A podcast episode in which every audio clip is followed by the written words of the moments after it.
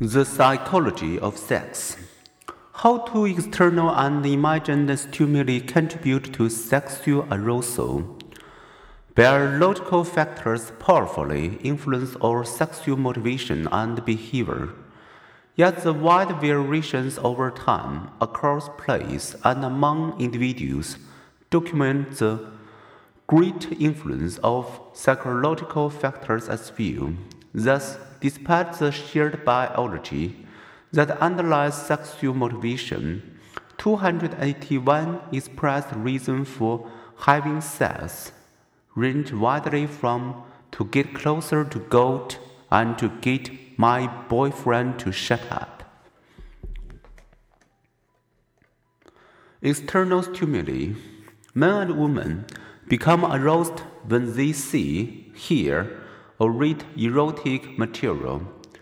In 132 experiments, men's feeling of sexual arousal had much more closely mirrored their genital response than have women's.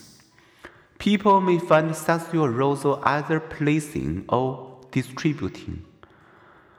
With repeated exposure, the emotional response to any erotic stimulus often lessens or habituates. During the 1920s, when Western women's rising hemlines first reached the knee, and exposed leg was a mildly erotic stimulus. Can exposure to sexually explicit material have adverse effects? Research indicates that it can 1. reap acceptance Depiction of women being sexually coerced or liking it have increased viewers' belief in the false idea that women enjoy rape and have increased male viewers' willingness to hurt women. Number two, devaluing partner. Viewing images of sexually attractive women and men may also lead people to devalue their own partners and relationships.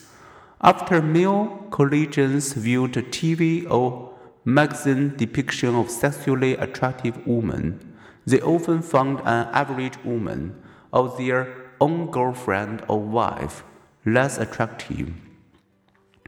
Number three, diminished satisfaction. Viewing X rated sex films has similarly tended to reduce people's satisfaction with their own sexual partner, reading or watching erotic, unlikely scenarios may create expectations that few men and women can fulfill. Imagine stimuli. The brain, it has been said, is our most significant sex organ. The stimuli inside our eyes, our imagination, can influence sexual arousal and desire lacking genital sensation because of a spinal cord injury, people can still feel sexual desire.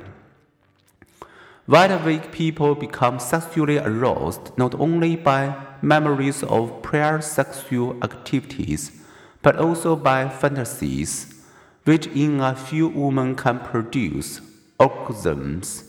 About 95% of both men and women have said they have sexual fantasies.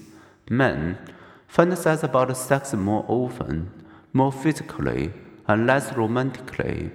They also prefer less personal and faster paced sexual content in books and videos. Fantasizing about sex does not indicate a sexual problem or dissatisfaction.